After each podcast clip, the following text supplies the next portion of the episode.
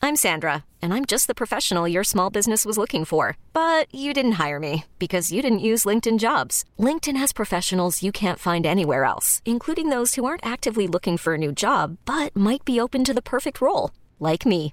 In a given month, over 70% of LinkedIn users don't visit other leading job sites. So if you're not looking on LinkedIn, you'll miss out on great candidates like Sandra. Start hiring professionals like a professional. Post your free job on linkedin.com slash recommend today. much about. You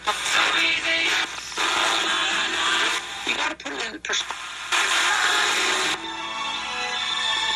Hey man, I love you, bro. I wouldn't hurt you. I'd never put a hand on you. I know that. Just don't f- up because I'm not the only one with hands in this world. You know what I'm saying?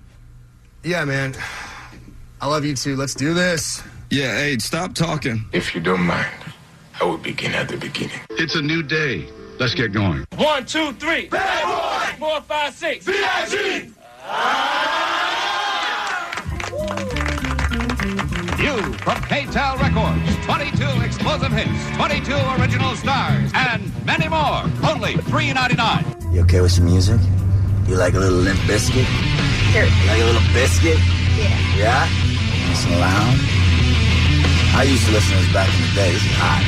Oh my god, that is nice. That is nice. Someone explain, please? I don't think so. And now, This may not be politically correct, but let's just fire all the minorities. our feature presentation. Morning, everybody. Brand new Kevin and Bean Show. It's Tuesday morning, the 17th of September. What's up, fam? Hello. What's happening? Um, I was thinking about you, uh, Jensen, when I saw this uh, news story that I'm uh, getting ready to read. You you've been running a, uh, s- very successful gallery. What? What happened? Wrong button, sorry. Jensen's like, what do you know? We have to go for this. I thought, have I already been eliminated? No. Did I just lose the game show? Ah, you're thinking about Jensen. Go ahead. Uh, not like that. Okay. Not like that. Um, you've been running a gallery for a very long time. Eh. Gallery. Uh, sorry, wrong button. Gallery 1988 on uh, Melrose. And I was wondering if anyone had ever stolen or attempted to steal anything right off the wall. We have had homeless people sort of pick something off the wall and and contemplate it, or just be weird and homeless, but never. But they don't really, tr- they don't really, they're not slick. They don't really try, have a plan. None of that. No, I don't think they know where they would take art to do anything with it. Like, for example, one year our glass got broken out in the front of the gallery and the alarm went off, and they ran in the shop and kind of like tried to break the cash register and took a laptop, right? That was as much, and then got out. Was But- that the night of the purge, though? Because that would be okay. Well, then it's legal. Uh, but they passed like a forty-five thousand dollar painting that month, just to you know, just like went right by it. Because what are they going to do with it, really? Right. You know what I mean? Have So a tent. yeah. That's why I don't steal a lot of stuff, is because I just don't have the connections for fencing, you know? Right. Otherwise, I would. And uh, of I course, see the- you as a master thief. Sure. Yeah. Of course, the uh, the new uh, movie, The Goldfinch, uh, based on the Pulitzer Prize winning book, is coming out about a guy who steals a painting off a wall Mm-hmm. and sets off a whole chain of events. So that's why this story was very interesting to me. Maybe you saw it. This is an Italian artist named Maurizio Catalan.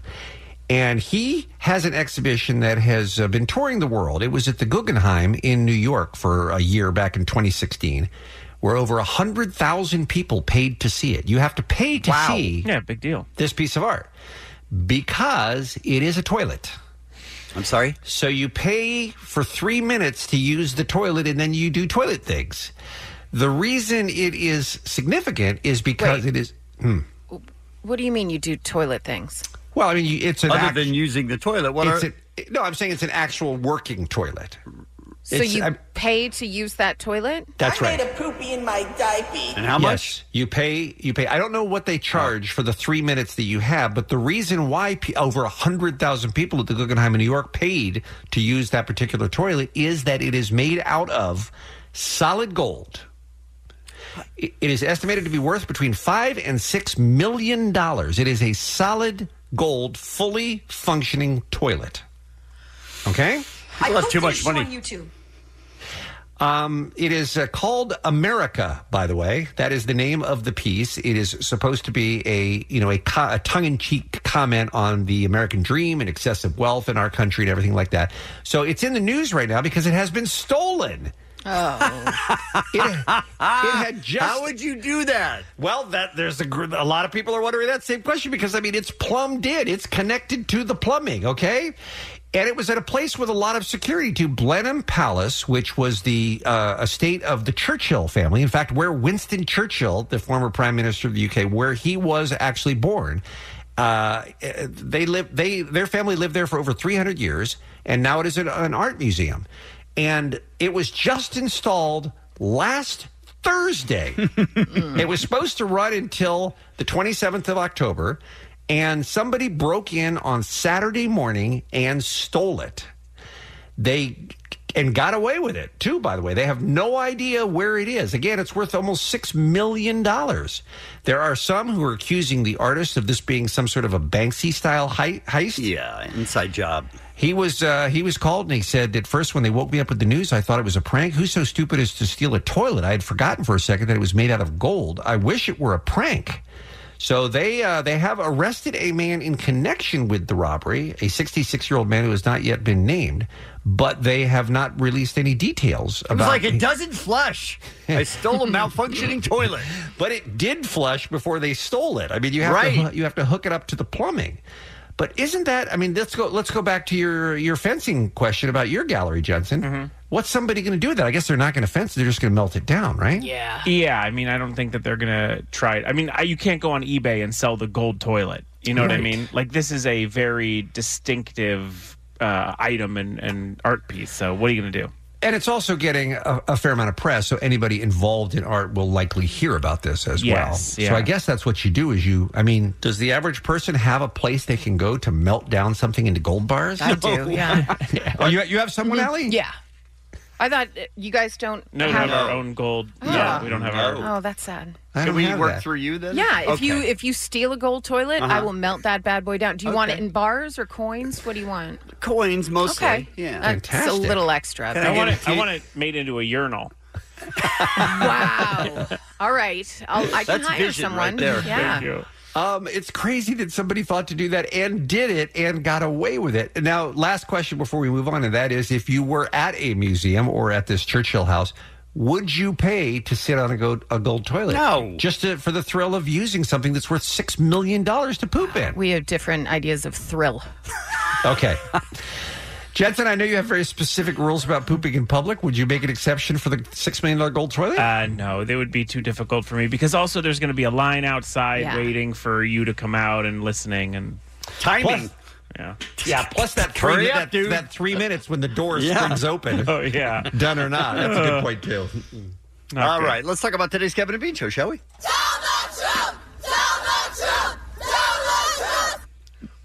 Adam Conover will join us today from Adam Ruins Oh. Everything. He ruins everything, man. He does. He's safe here. Mm-hmm. We're already ruined. Uh, things you did in your sleep, we're going to talk about today. A lot of those. We have a uh, secret break. That has nothing to do with. come on. It's Nothing to do with Bean, except Yeah, for perhaps Bean. it's all about him. Why do you think it's about you? Then what's it about, Kevin? I mean, it's about one of the people on the show. Uh-huh. Okay. Okay. so if it's not me, who's it about? Well, it's about someone on the show. Yes. Mm-hmm. And the three of us here, Mhm. right? Kevin, myself, and Allie have worked on it. Right. Mhm. That doesn't sound bad at all. no, you're fine. I don't know where you're getting that from. You're good to go. And we have another, we have another brand new game, and as you know, these games really, really fly on the first try. Mm-hmm. They're awesome. So we've got some tickets uh, for Black Keys. We're going to give you every hour today. We have a game that you can play that we believe you'll be able to win. Is it called Tombs? It is not. Although we are retooling that and starting that again. I think we No want to pun intended. We want to have another. We have another run at that one. Okay. All right. We'll take a break. We'll come back with what's happening next. It's Kevin and Bean. E K Rock KROQ. Hey, uh, this time tomorrow, going to be a very special Kevin and Bean show, especially for us because Beer Mug will not be in the studio, ladies and gentlemen. E. And tomorrow's the day we have all the uh, Victoria's Secret models coming in, right? Correct, yes. Yeah. Yeah. I thought so. And the free ice cream cake, if I remember correctly. Yeah. Me Uh, like it. Muggs is going to be doing something great, though. He is going to be uh, live at the Hollywood Park Casino from 5.30 a.m., helping with the Rambo Last Blood blood drive. We call it Rambo Give Blood. Rambo Last Blood is the film that comes in theaters this uh, Friday uh, uh, Friday morning, and uh, they are sponsoring the blood drive. And you can just go on down and mugs. You're going to be giving away a ton of stuff just for people showing up to give blood, right? That's right. Listen to this. We have tickets to uh, K Rock Takes Over Not Scary Farm, tickets to the LA Comic Con, and all these upcoming uh, concerts that K Rock's putting on. We're going to have a bunch of prizes, so come on down. And Soundspace tickets too, by the way, which you can't buy. So that's, a That's very too ex- much. Maybe we exclusive- hold a couple back. Hold some back. That's a good idea. We're not good so it's, at that. It's K Rock's Rambo Give Blood Drive. It's going to be tomorrow. It's an annual tradition, and we are so proud of the Kevin and Bean listeners who take time out of their busy lives to stop by and spend a few minutes giving blood to help somebody who needs it. Because there's almost always a blood shortage in Southern California, so it's really, really important. All right, Allie, how you doing? I'm doing good, Bean. Thanks for asking. Anything in the world going on we should know about? I mean, uh, this is huge. When I saw this yesterday, I was like, well, this makes perfect sense. We love this guy so very much on the show.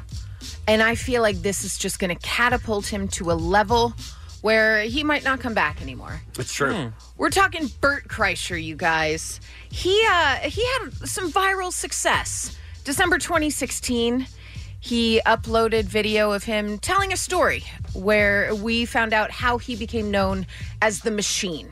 C- One of the craziest stories ever. It's insane. It has to do with Russians, the mob, Mobsters, yeah. Mhm. him being in his seventh year um, at FSU, and ultimately um, how those Russian mob connections would uh, catch up with him on a class field trip where he was forced to become an accomplice in a train robbery. Why am I bringing up this video and its viral success of more than 85 million views? Oh, it's been optioned by Legendary to become a movie, you guys. That's fantastic. I'd say the Bert Kreischer life story, but it's just it's one aspect, probably a tenth of what Bert deals with daily. Just yeah, but becoming this is the machine. maybe the craziest story I've ever heard. it's bonkers. And this is from a guy who already has one movie based on his life, which is Mhm. Van Wilder. Mm-hmm. That's right. hmm So this is now his second. How did I not know that? Yeah. I didn't know that either. Yeah. Oh my Van gosh. Wilder's loosely based on Burt Wow. Kreischer. Oh, this is all so very good, you guys. Well, no one deserves it more than Bert. No, absolutely not. I wonder if he gets to pick um, who stars as him, or does he star as him? I mean, who should? It should be him. Ryan Reynolds, again. I mean, that doesn't stink. They look alike. I figure it's his um, seventh year um, at Florida State University, so it should probably be someone in their 20s, right? Okay, Harrison Ford. Late late twenties though. Late 20s, yeah. Harrison Ford. Yeah, Harrison okay, Ford's yeah. good. Just mumbling Russian. All right. I'm not good with ages and casting. Yeah, I understand. You guys remember the part where he didn't learn any Russian? None. Took four semesters. The teacher was just like, "I just need you as a student. I'll give Yeah. you a C if you don't learn a thing." Yeah. Unbelievable. he caught up with the Russian mob. Can you imagine meeting Bert Kreischer in Russia and you're like, what's this guy speaks no Russian? Mhm. Why is he even here with us? And then you find out he robbed you in the middle of the night. what the heck is happening? I love it so very much. Well, guys, moving on. Uh, we haven't heard about Kevin Hart in a couple days, but he is back in the news because his sex tape partner. Remember that 2017 encounter with uh, Kevin Hart in Las Vegas in a hotel room? Well, that sex tape partner claims that he conspired with a friend to secretly record their encounter, and she's now suing him for $60 million. Wow. Yeah. Remember the the tape came out and then he had to obviously apologize to his wife for infidelity. Um nobody should profit off of this mistake. Please don't sell it. And then later down the line he found out one of his good friends was the one extorting him Mm-hmm. with this tape. Well, she's saying he was in on the whole thing. The suit claims that Hart allowed his friend JT Jackson into the Cosmopolitan Hotel suite so he could set up hidden video recording devices to capture their liaison. Jackson was later charged with two counts of extortion related to the alleged efforts to get money out of Hart to keep the tape under rats, wraps, but he denied ever extorting him, and Hart is denying all of this. I had no connection to any of this. So Wow. let's say uh, that's not something you you want brought back up. No. Mm-mm. Maybe you and your wife finally Moving past that, especially like with uh, people working on your spine every day. yeah, Probably that, not- That not can't the right time. Not be stressful. Yeah. That is uh, not a good situation. You like the Golden Girls? No. Okay. then boy, does this story not interest you. that Jane Lynch is doing kind of a Golden Girls kind of show with Cindy Lauper. What is happening here? Yeah, Jane Lynch says that she sold a show to Netflix featuring her and Cindy Lauper. She said, We're our age, almost 60 and 65, and we're looking at our next act without having had husbands or children. She said, There's two other people in it who haven't been cast yet. It's kind of a Golden Girls for today. Huh? Kevin, did that turn you around? Jane Lynch and Cindy I Lauper? do love Jane Lynch. Okay. And I do love Cindy Lauper. I don't really have an opinion so on together, one or the other. We we like it together. Right? Okay. Mm-hmm. All right. We're in, you guys. we are in. Hey, coming up, um, I've got some news for Kevin. Is it Doesn't friends? Sound like it's exciting. Is it friends? Of course it is. I don't know. Is it spiders? I don't know. Is it the two together? Uh, What? I don't like anything you're saying the right two now. things you hate the most? Wow. We're going to talk about that. You're a coming up. terrible human being. Mm-hmm. Thank you so much, you guys. Remember Cassandra Peterson? Sure. Yes, Worked former here K-Rock at DJ. K-Rock. Yeah. A lot of people might know her as one of the most iconic characters during Halloween, Elvira. It is her birthday today, as well as Phil Jackson, Bobby Lee, and Baz Luhrmann. And that's what's happening. Kevin and Bean on K Rock. K R O Q. As Ferris Bueller said, life comes at you fast. And uh, yesterday we were trying to get to the story about Shane Gillis, the comedian who is one of the three new hires for the upcoming uh, season of Saturday Night Live. And we were very busy yesterday. We didn't get to it. And part of the discussion we were going to have is how long until they fire this dude? and since yesterday and today, he'd been fired. Yeah. I mean, it is a thing where people now start to go back and look at five, ten, fifteen years ago, what you were doing, what you were saying, but this is not one of those things. No, this there's the one originally is from about nine months ago, and then Mhm. there's stuff from just recently this year. Mm-hmm. Yep. Yeah. So, um, who wants to bring the kids up to the uh, up to speed on on what the Shane Gillis controversy is? Uh, well, basically, this guy Shane Gillis is a comedian out of the Midwest, and he uh, is a stand-up, a working stand-up, been doing it a lot, but also has a podcast and appears on other people's podcasts. And during those appearances, said uh, extremely uh, controversial and racist stuff uh, that he sort of disguises as jokes, or some people might think are jokes. I don't know those people necessarily, uh, but he definitely kind of works out with uh, not so funny stuff. Yeah. And that came back to haunt him when he got hired to SNL, and and those things, as well as a reputation back at home where he does comedy, kind of uh, really ruined Lauren Michaels' plans of getting him on the show.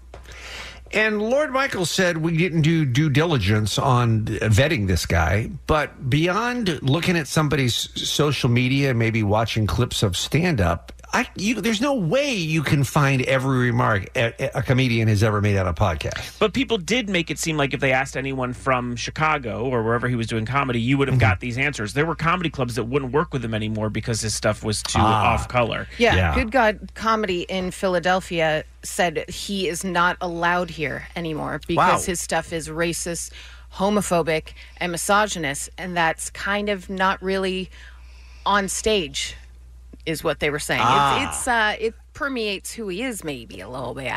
And his excuse is just, "Hey, I'm just pushing boundaries, right? I'm just doing comedy. Come on, relax, that is his everybody." excuse, yes. But uh, I'm going to play the first Mm-hmm. clip about uh, Chinatown, and you're going to, I'm going to challenge you to try and find something funny. Damn, Chinatown's nuts. It's crazy, dude. It is full China, dude. It's yeah. fucking Chinese down there. I wonder how that started. They just built one up looking building, and people were like, "All right, no one said anything. Let Let's the live there, huh?" That's just uh, Let the One of and the then things. c word, which is the slur, live there. Which here's the thing: I am I am all about admitting you made a mistake, a little bit of contrition, a little bit of uh, listen, that wasn't my best. But to claim that that wasn't just a conversation you were having with a friend, showing wasn't who comedy. you are that wasn't Yeah. comedy, Yeah. uh, you're lying. Anyone that says, "Oh, he's just working things out," that's a bit. That is two dudes talking about a race of people that, quite frankly, if you keep listening, he's not fond of. No. No. No, he's not. Here's some more. We got in there and we sat down, and baby girl was like, "I'm so excited for neuters," and I was like, "Yo, chill, chill, chill." She was like, "Oh my god, I'm so sorry." She said neuters. Yeah, and there's a yeah, and it's it's full Chinese in there.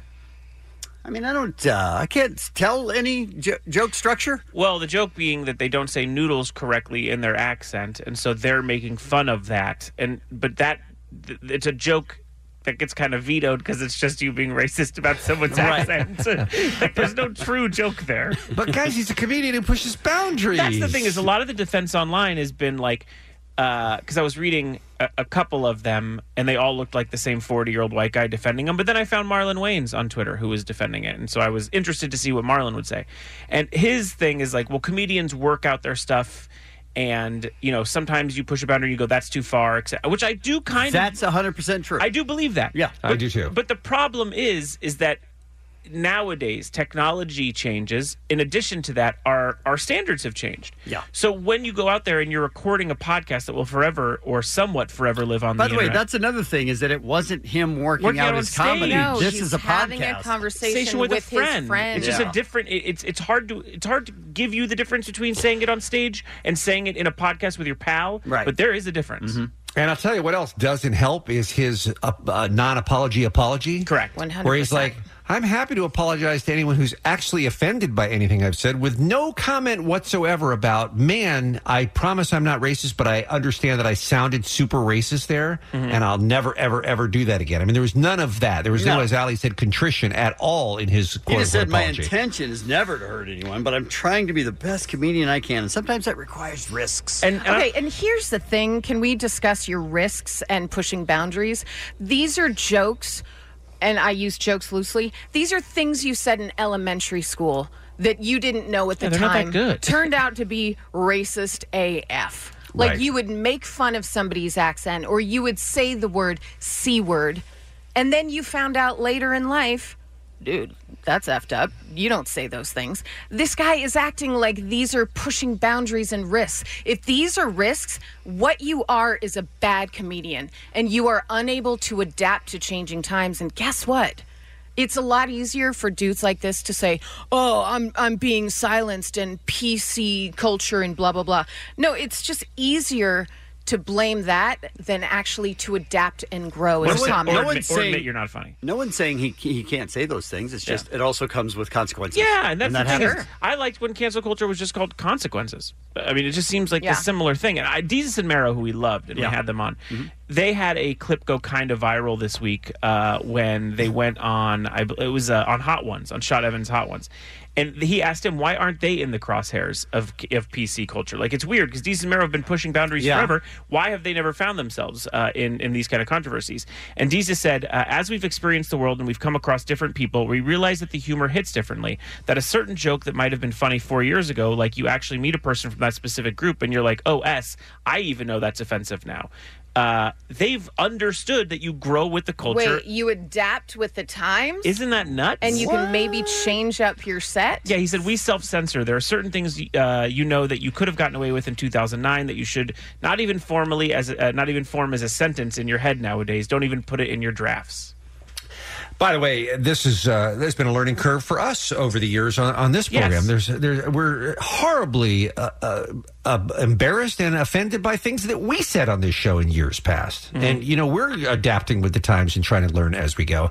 Let me read because I know we're almost out of time here. Let me read Shane Gillis's uh, statement because this really gives you an idea of who this man is. Yeah his reaction to being fired and this to me is the equivalent of the uh, the woman who breaks up with a man because he's crazy and dangerous and to prove her wrong he shows up at her work with a gun you know what Yeah. i mean like like just completely saying You're saying the- proving their point. yes her instincts were correct so this is this is why it's good that shane gillis will not be on saturday night live here's his statement after lorne michaels statement about him being fired it feels ridiculous for comedians to be making serious public statements but here we are i'm a comedian who was funny enough to get snl that can't be taken away by the way Can. It- it was. It taken can away. was.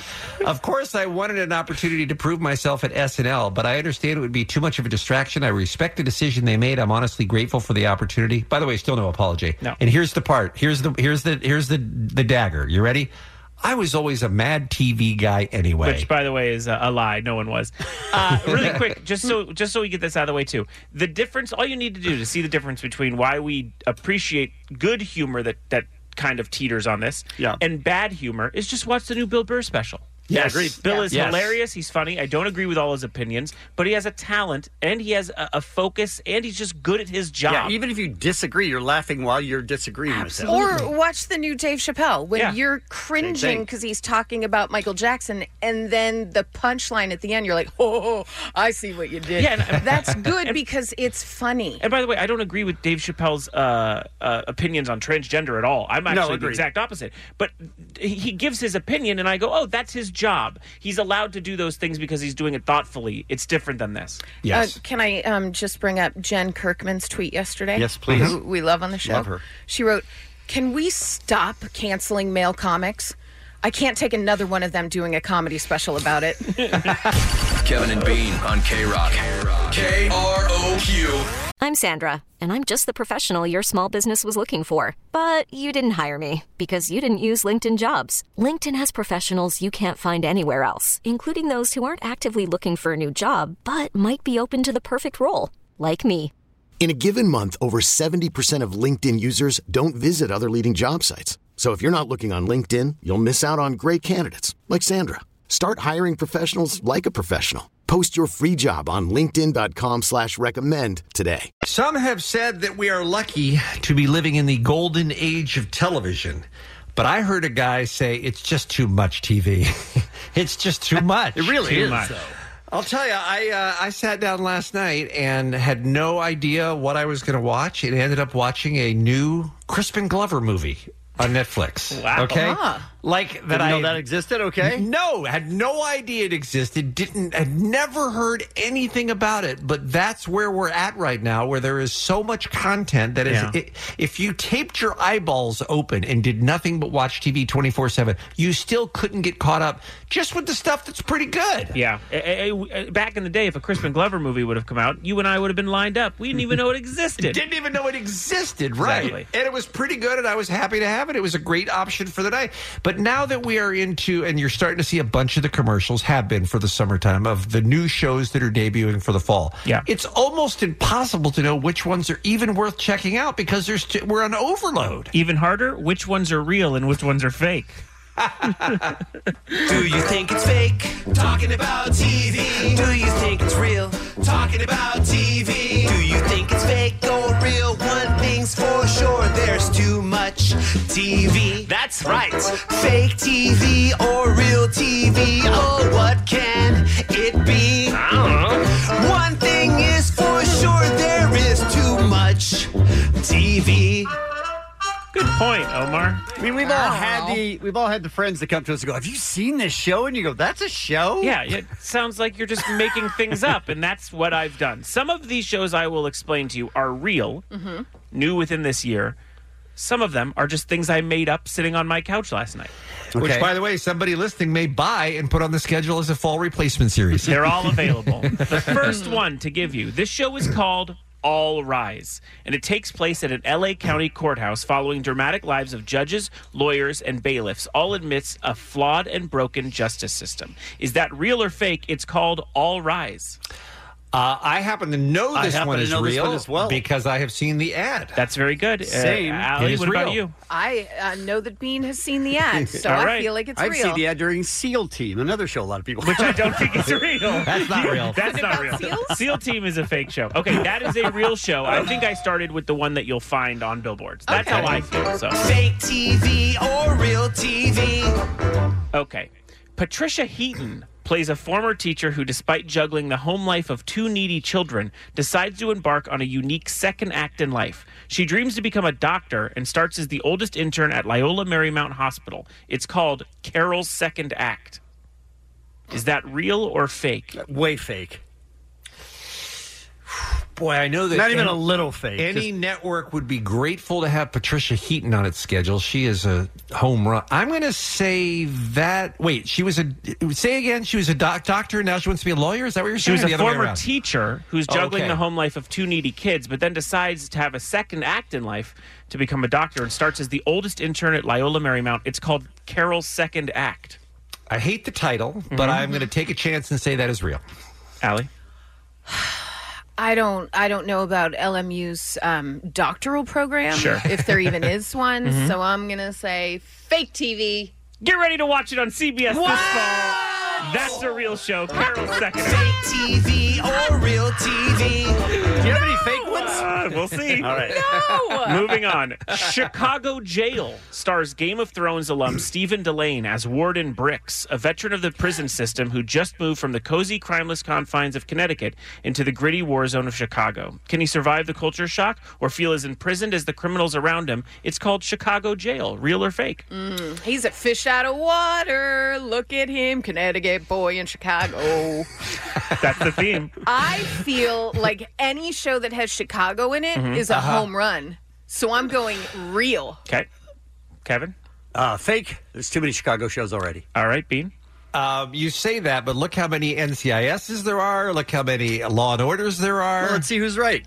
Um, there are not too many Chicago shows. They all are hits, but this one I'm going to say is fake. This one is fake. Yes! Allie got it wrong. Yes! There is I no am not Chicago a Jail. TV or real TV? There will be, however. But there in should this be. spring. I know. I They're feel like ab- Um, it's a great idea. I feel like I could sell it. Uh, all right, here we go. Moving on. Almost family. Brittany Snow is an only child whose life is turned upside down when her father reveals that during his time as a pioneering fertility doctor, he inseminated patients and conceived hundreds of children, including two new sisters she just met.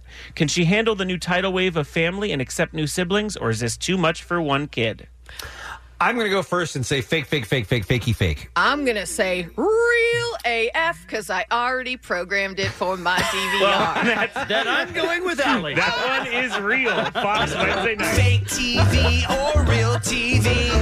It looks great. Oh, come on. That sounds- I love Brittany Snow. All right, here we go. Wait, hold on, Yeah. hold on. Uh-huh. So this the show is about her meeting her sperm donor brothers and sisters. It's- Yeah, her dad is the one that was basically He was like a having all the pioneering kids. Yeah. fertility guy. Inseminating Uh-huh. the world. Yes, yes. And some of them move in with her, roommates and Oh. sisters. Big shock. Okay. All right, here we go. Allie, that's going to be awful. You're going to regret watching the first one, even the greatest- first one. All right. You're not even going to make it through the first episode. This show is called Your Real Father, and I need to explain that it's spelled R E E L. Okay. This award winning British import finally finds its way to the States, introducing you to character young Jeffrey Walsmith to a whole new audience. When Jeffrey's father dies in a tragic train accident, he finds hundreds of film reels in a storage unit and now must piece together clues from the footage to find millions of dollars that he hid as inheritance. Will the journey pay off, or will the endless collection of raw, uncut video lead him in the wrong direction forever? It's called Your Real Father, and it's spelled R E E L. I'm going to spell it F A K E. Okay. I'm going to agree with F A K E guy. Is it weird that I wish it was real? Well, you might be I'm, I'm going to say real. It's fake, but boy, I'll sell it to you if you want it. It's a good one. Fake TV or real TV? All right, we're moving on. You ready? Yep. I think we have time for maybe one more. One more. Here we go. Gilmore Girls breakout Alexis Bledel is back on TV as Susie. She's a sous chef at New York's busiest and most posh Italian hotspot. Her confidence quickly wanes as the owner and head chef Anthony thinks she doesn't belong. But when in a bind, she has to make her own recipe for tiramisu. The dish becomes the restaurant's signature dish, and Anthony must learn to live with the inexperienced fresh-faced newcomer. It's called Susie Chef. Is this real or fake? Jesus. Ah. I'm going to go first, and I'm going to say F A K E. Okay. How many A's did you put in there? Just Kevin? one, but I sound like a couple. I contemplated a second. Okay. Um, I Alexis Bledel also excellent on Handmaid's Tale, by the way. I'm going to say no way, Jose. Okay. I'm going to say I've seen that at least five times in a Hallmark movie. Okay. So it's very possible. That's not the question. But I don't think Alexis Bledel would put herself in a position to be on a show called Susie Chef. I'll sell it to you, but it's fake. It's fake. Uh, I'll put it on television tomorrow if you like. Fake TV or real TV? Oh, what can it be? I don't know. One thing For sure, there is too much TV. It's the Kevin and Bean Show on K Rock. Remember about uh, 24 hours ago, the corn pop times. Those were those were great times. Oh, Joe Biden. The corn pop times. How did the guy in the story that the former vice president was telling in Delaware the other day? How do you think he got the nickname corn pop? I mean, it's not a great nickname if you're a gang member, which Joe Biden was saying he was. Sure. Mm-hmm. So corn pop, I can't imagine. I'm trying. I'm just trying to figure out. I mean, usually there's a story behind a name. How Well- did he become corn pop? Number one, he just liked corn pops. He liked the cereal corn pops. That would seem like the That's most direct possible. way. Sure. Another way would be that you taste good with milk. Ooh. Yeah, that's very different. That's not as good. Odd. Uh, Okay. We Or want to talk. We want to talk maybe- about nicknames. Yes. You know how some like corn sh- pops are misshaped?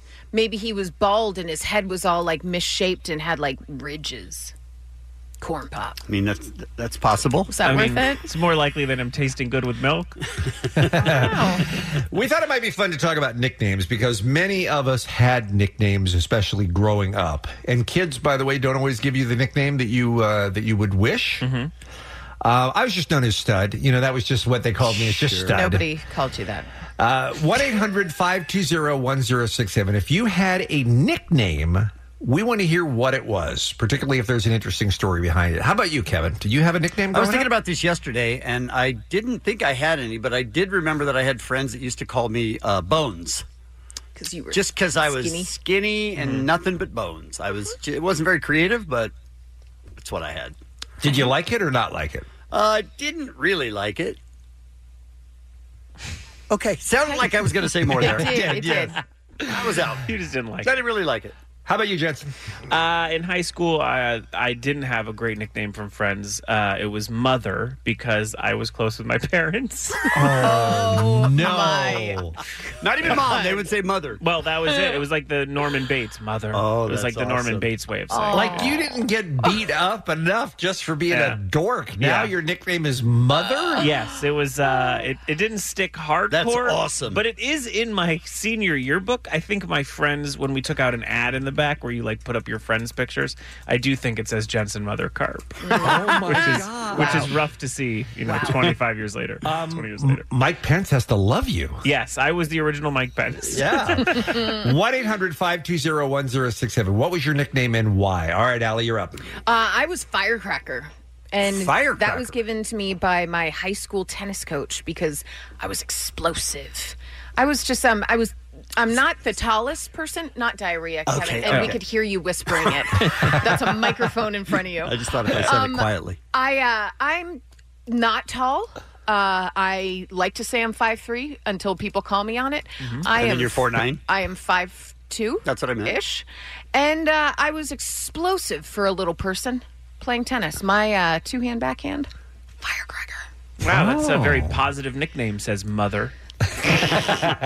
You're a little bit jealous about Firecracker, aren't yeah, you? I wish someone would have looked at my strengths. Called me like funny or something. I don't know. Did uh I mean it's complimentary. Did you did you like Firecracker? I did. Um, another girl on the team, Maureen Sifferman, um, big ups if you're listening. She was called the blonde bombshell, and I was What like, is going well, on? that's Who's so much naming better. these things, he, he right? might have been a perv. Now that I think about it, um, Come this here, took a real, firecracker. Come took here, a real blonde turn. bum. Come here, my future wife. It's not a nickname. Why do you always make us ride with him instead of the bus? yeah. This you is guys odd. you guys sound like wrestlers on glow is what you Yeah. sound like, Oh, right? nice. Firecracker and the blonde bombshell. All right, anyone else on our show have a nickname they want to confess? Well, clearly, beer mug had had sure. Oh yeah, Muggs, of course. Uh, who even knows Muggs' real name anymore? By the way, he's just Phil. He's he's beer mug. I think it might be Phil. He's beer mug for life. All right, let's talk to uh, Josh real quick. Line one one 1067 Josh from Downey, welcome to Kevin and Bean Show. How are you? Hey, good morning, party people. Um, so basically, um, my last name is uh, Rojas. Everybody called me Red.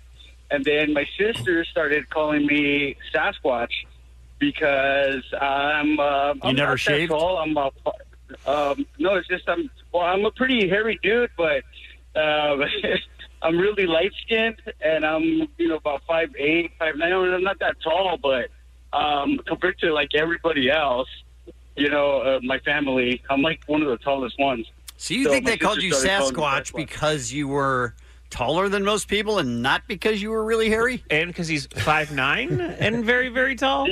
Yeah, but you know, again, you know, Latin American people are not that tall to begin with, so right. All right, all right, Sasquatch, Sasquatch, red Sasquatch. Thank you for the call. Appreciate that. Let's go to John line 3 1 800 520 1067. He's in Laguna Hills. And Johnson, I think you're about to feel pretty good being called mother. Okay. Hey, John. All right, so my name's Josh, by the way. Okay, sorry. Um, in high in high school, uh, my high school football coach couldn't pronounce my last name, Lubetkin, so he called me Luby. And I'm, still Oh, called, Josh. I'm still called Luby by my best friend and everybody in high school still. Your best friend and everyone in high school is doing the right thing. Love I, I'm not arguing. All right. Thank you, Luby. Appreciate the call. How about Eileen Bellflower, line 2, up next on K Rock? Hi, good morning. Hi. Uh, so, uh, growing up, I have twin brothers that are only a year younger than me, so they followed me through hi- uh, through school. Mm-hmm. Mm-hmm. Uh, and they're so mean. So my name is Eileen, and they started calling me Eileenie the Weenie. Oh. Uh, Come on, so- Eileen. I know, Uh, File, file. but but at first I hated it, but Weenie stuck, and it follows me now. So Wait, that's I- the part that you don't hate anymore? She hated the Eileenie, Right? But Yeah. loves the weenie. Weenie? Yeah, listen, I love the name Weenie. yeah, it, it grew on me. Okay. So, so now it's A weenie okay. grew on you. How That's about great.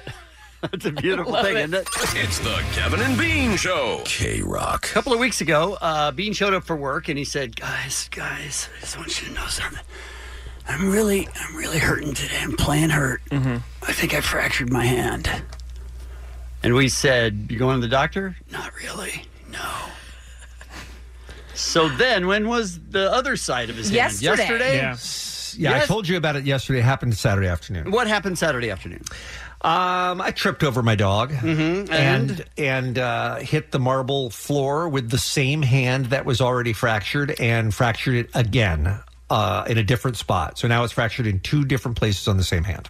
So that's followed up by yesterday in our meeting when we're having a conversation and don't even ask why. Which of us is a better tennis player? I'm not positive. How to even get into that? We've one. been sticking into this for a while as to who's the best at tennis. And Bean said, and I quote, I would destroy you guys if it wasn't for my blank. Uh, my frozen shoulder. Frozen which I- shoulder, which Now- none of us knew about. Now I would expect him to have said hand issues. Right, same. Yeah, easily, yeah. No, because my hand is my left hand, and I play tennis with my right, and I'm an outstanding tennis player. I am Bean Wimbledon Baxter. For those who don't Nope. know, Oh, speak, speaking and the of injury, tennis. I'm sorry, the injury again is frozen shoulder. And that happened when? Um, about t- t- three weeks ago now, I guess. And I just want to clarify, you're not accident prone. I am not at all. No, this the frozen shoulder is just a thing that comes on. You don't do you don't necessarily have to do anything to cause it to happen. It just happens on its own. And how long has this been happening for you? Um, well, this is my second time around. I had it one time before for about two years. Mm-hmm. And then it just went away, and it's what it is. Is it's exactly what it sounds like. the the The nickname for it is the frozen shoulder. It has a technical name too, but you can't. I mean, you can barely lift your arm over your shoulder. I mean, that Every- it- sounds debilitating, Dean. It's very painful. So have you went to the doctor for that? I've not been to a physician. just let it run its course for two years. Does it make, did you make pl- plans for the doctor after you fractured your same hand on a second place? I thought about going because it hurt like a mofo, but I decided not to because I didn't look, look, look. There's not that much they can do about a fractured hand, is how I look at it. You know what I mean? As a doctor. I am a doctor, yes. Mm-hmm. There's not there's just not that much and and it's not like it's not like a compound fracture where your leg is separated and it has to be fused together and you have to have a cast and all that. There's not that much room in your hand. It's going to it's going to heal itself. Just for the record, I broke my hand and it, I needed a doctor. Just so it's out there. Oh, but that's you though. All right. Listen. I'm the healthiest man Also, alive. do you think frozen shoulder doesn't need a doctor as well? I don't think it needs a doctor. I think it's just going to go away on its All right, as much as Dr. Bean has information, we thought we'd bring in Dr. Mo. Mm-hmm. Oh, Who actually does. oh, no. Where are No. we going to go? Well, I don't want you to source me with a professional. Dr. Mo. Dr. Mo, I'm very confident with my beliefs. I don't need you coming in here screwing it up, telling me I'm, I'm morning. weak. Good morning, Bean, and everybody. Am I allowed to say you guys, or is that a thing? Absolutely. You're allowed, you're allowed. Okay. Yes. In this room, it's a safe space. How do you feel about what you just heard? Well, clearly, because Bean doesn't go to the doctor, you got to bring the doctor to Bean. Yes, I guess. And having had some experience back at that old like backstage falling off the stage thing, Mm-hmm. Where he didn't go to the doctor. It's clearly. Um, all right, so Bean, Bean, Bean, Bean, Bean, Bean, Bean, Bean, Bean. Um, tell me. eh, Okay, there's a lot of stuff to unpack here. One, the, so frozen shoulder. Let's start with that. So Okay. you know for a fact the technical word for that is adhesive capsulitis. Okay. So, if in fact you've had it twice, Mhm. Mm-hmm. the going to a doctor can take that two year span down to about I don't know eight weeks. So wow, wow that seems pretty helpful. what, what do they do, Okay. Doc? You just saved him 16 months and he won't go. Um, well, first of all, you know what the first thing they could do? I don't know, diagnose you correctly and and maybe treat. If this is really what it is, there's a couple of really simple things with uh, a certain type of physical therapy. They do this really cool thing where under an X-ray, sometimes they can numb up the skin and inject a little fluid in it and separate it and break up the scarring so it doesn't hurt so much. There's there's some stuff they can actually do for you. That So- Mm-hmm. would be great. two Yeah. years, Bean's ready to. He's just ready. He was like, "Hey, it went away with two years last time. It'll be fine." All right, so that's the shoulder thing. Now let's get down to the hand thing. Now I just I'm going on a limb here. How do you know it's fractured? Like, do you have like a home X-ray unit or something? 'Cause, I mean, Bean just knows. you know what? I actually, this is going to surprise you. I do not have a home X-ray unit. Okay, all right. um, uh, because this is a it- gut feeling. It, it's a gut feeling because it hurts so bad. It hurts well beyond what I feel like a sprain would feel like. You know what I mean? Like it's throbbing all the time. Uh, that's All what right, makes. And so I've had let's- other fractures in my life. Okay, okay. yeah, we know. Like, like because you never like fall. That Right. thing is a Yeah, rib exactly. thing when you hit the radiator and stuff. Yeah, okay, exactly. So now the i- if you can kind of tell me, does it hurt on your like if you know where your wrist is? Does it hurt like towards the hand or towards the elbow? Like which direction? You know what? I do know where my wrist is. It's funny. That's where that X-ray machine comes in handy. Um, I gotta it start simple. Yeah, it, it hurts. To, I, look, we don't need to diagnose me on the radio here, you guys. All right, It- so look, let's but let's let's say that Bean's right, and both part, sides of his hand are fractured, just for the sake uh, for the uh, sake of time. Okay, the think of time. Two worst things that it could be. One is called the scaphoid fracture. It's one of the little, uh, most commonly broken uh, bones in the wrist. There's a bunch of wrists and a bunch of bones in there that sort of act like marbles in a little bag, and they all work together. Okay. And one of them, if it's broken, and and I didn't believe this was actually a term, but it's uh, fall on outstretched hand, which the thing is foosh, F O O S H. Look that up. It's hilarious. That's what I did. That is exactly what I of you- did. Yes. And if you did and you looked that up, you realize you probably should go to a doctor. If that little bone's broken uh, and it doesn't get set right, it can uh, start to like die. Kind of. what? Um, yeah, and it makes your wrist unstable and you're prone to getting really bad arthritis. And that's the good one. The I'm sorry, that's Wait, the that's good the one. Good one. The, the really cool one, and I know you guys are going to Google this afterward, and that'll be hilarious. But there's something simple called a Colles fracture, and it's a break in the wrist, in the bone right above the wrist.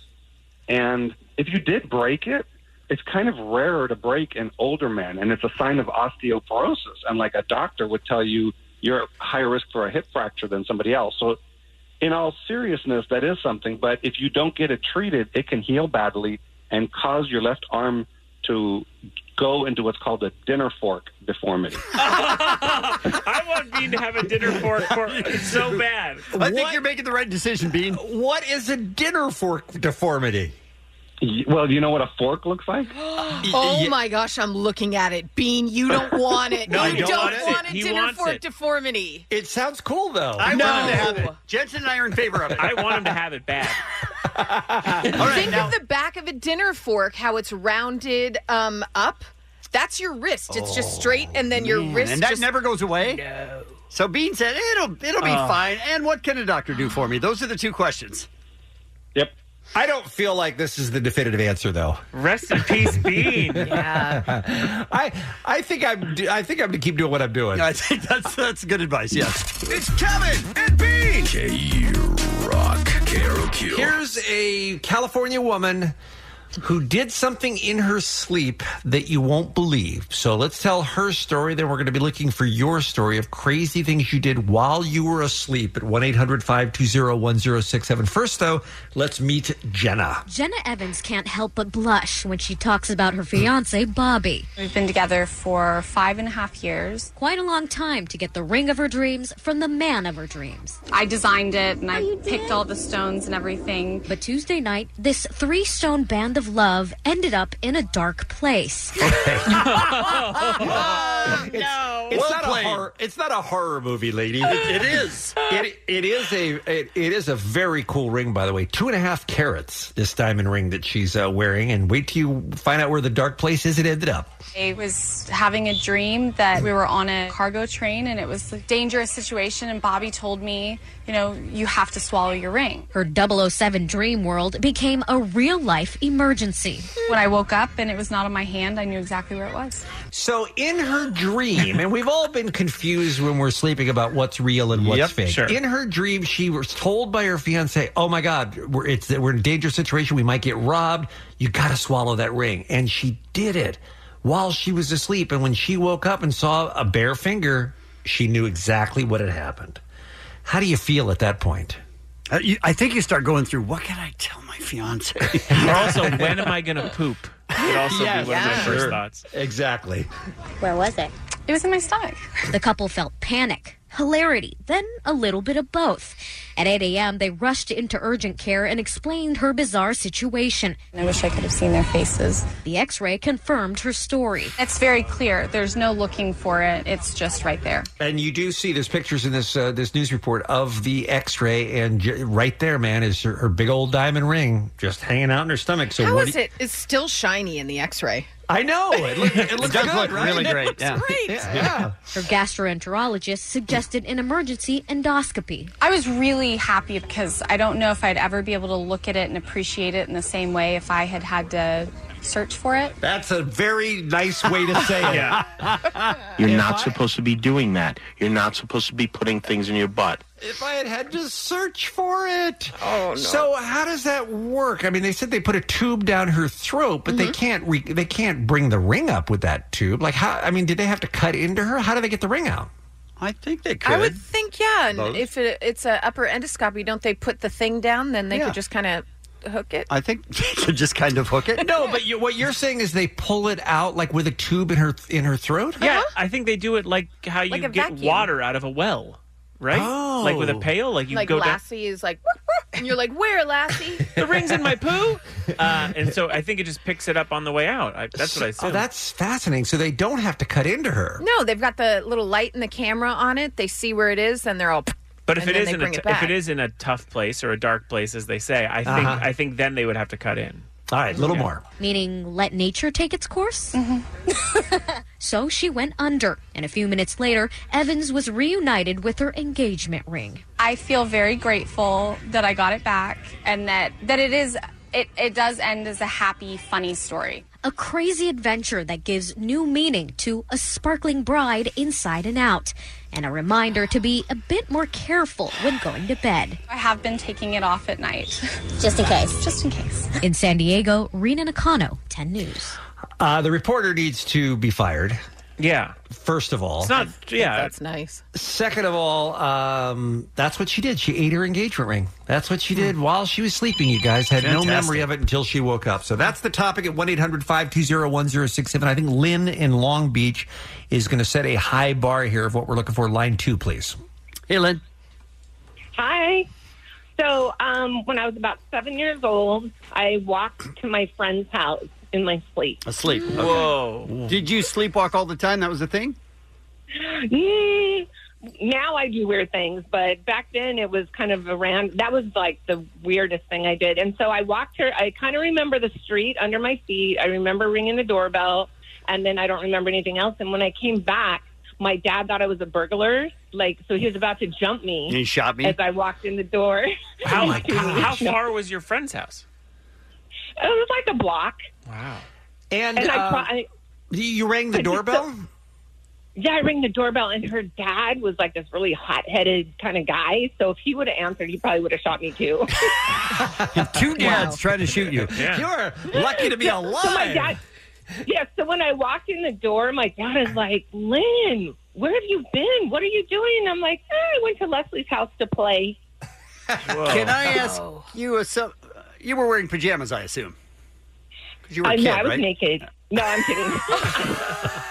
I'm just saying it sort of matters because if you're asleep, maybe you're I not had a night thinking. going About, maybe you're not thinking about that. Kevin, I don't know. You've raised more children than I have, but how many seven year olds are sleeping naked, honestly? I mean, that's a valid point. And also, don't ask that question on the radio. Yeah, if you could, uh, if you could retract edit that, that one question. out. Another valid point. Okay. Uh, Lynn, that was Kevin Ryder. No, that was Kevin not. Ryder is the name Nope. you want to tell the authorities? All right, let's do one more before the break 1 800 520 1067. Let's make it James Pasadena, line six, up next on K Rock. Hey, James. Hey, guys. So, uh, yeah, one uh, one night, uh, for probably the first time I took Ambien, Hmm. uh, ended up getting up in the, the middle of the night and making myself a three course dinner. Three course dinner? Yep. Wow. like a, Yeah. you, like you were a chef. Like you put together a full uh, like entrees and everything. I, you know what? I was actually uh, studying to be a personal chef, and um, the way that I knew what had happened is the next morning I'd gone into my kitchen and found out that I had also done all the dishes. Oh my Oh, god! you are a delight. You know what? James. You're like a, you're, you're you would be a perfect boyfriend or husband in your sleep, right? You just wake him up in the middle of the night, and you're like, "I want fish." that would be amazing. I don't think waking anyone up and saying I want fish is a Yeah. good idea. I think. What if he wake- what if he wakes you up with the same request, Allie? All right, Oh, James. I think we were all clear We got it. Yeah, we uh, saw where it was going and uh, noted. I'm uh, I'm asleep right now. I'm not in control of what I'm Okay. doing. All right, 1 800 520 1067. What did you do in your sleep? We'll take your calls next on K Rock.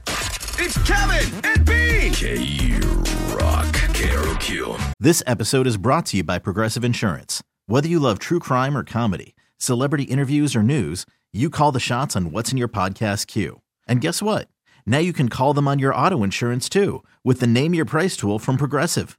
It works just the way it sounds. You tell Progressive how much you want to pay for car insurance, and they'll show you coverage options that fit your budget. Get your quote today at progressive.com to join the over 28 million drivers who trust Progressive. Progressive Casualty Insurance Company and Affiliates. Price and coverage match limited by state law. California woman swallowed her engagement ring while she was sleeping because in a dream that's what she had to do. And she woke up in real life and found out that's what she had done. So we're taking your calls on things you've done while you were asleep. Let's talk to Emmett. She's in LA. Please line five. Emmett, good morning. Hi, good morning. What's up?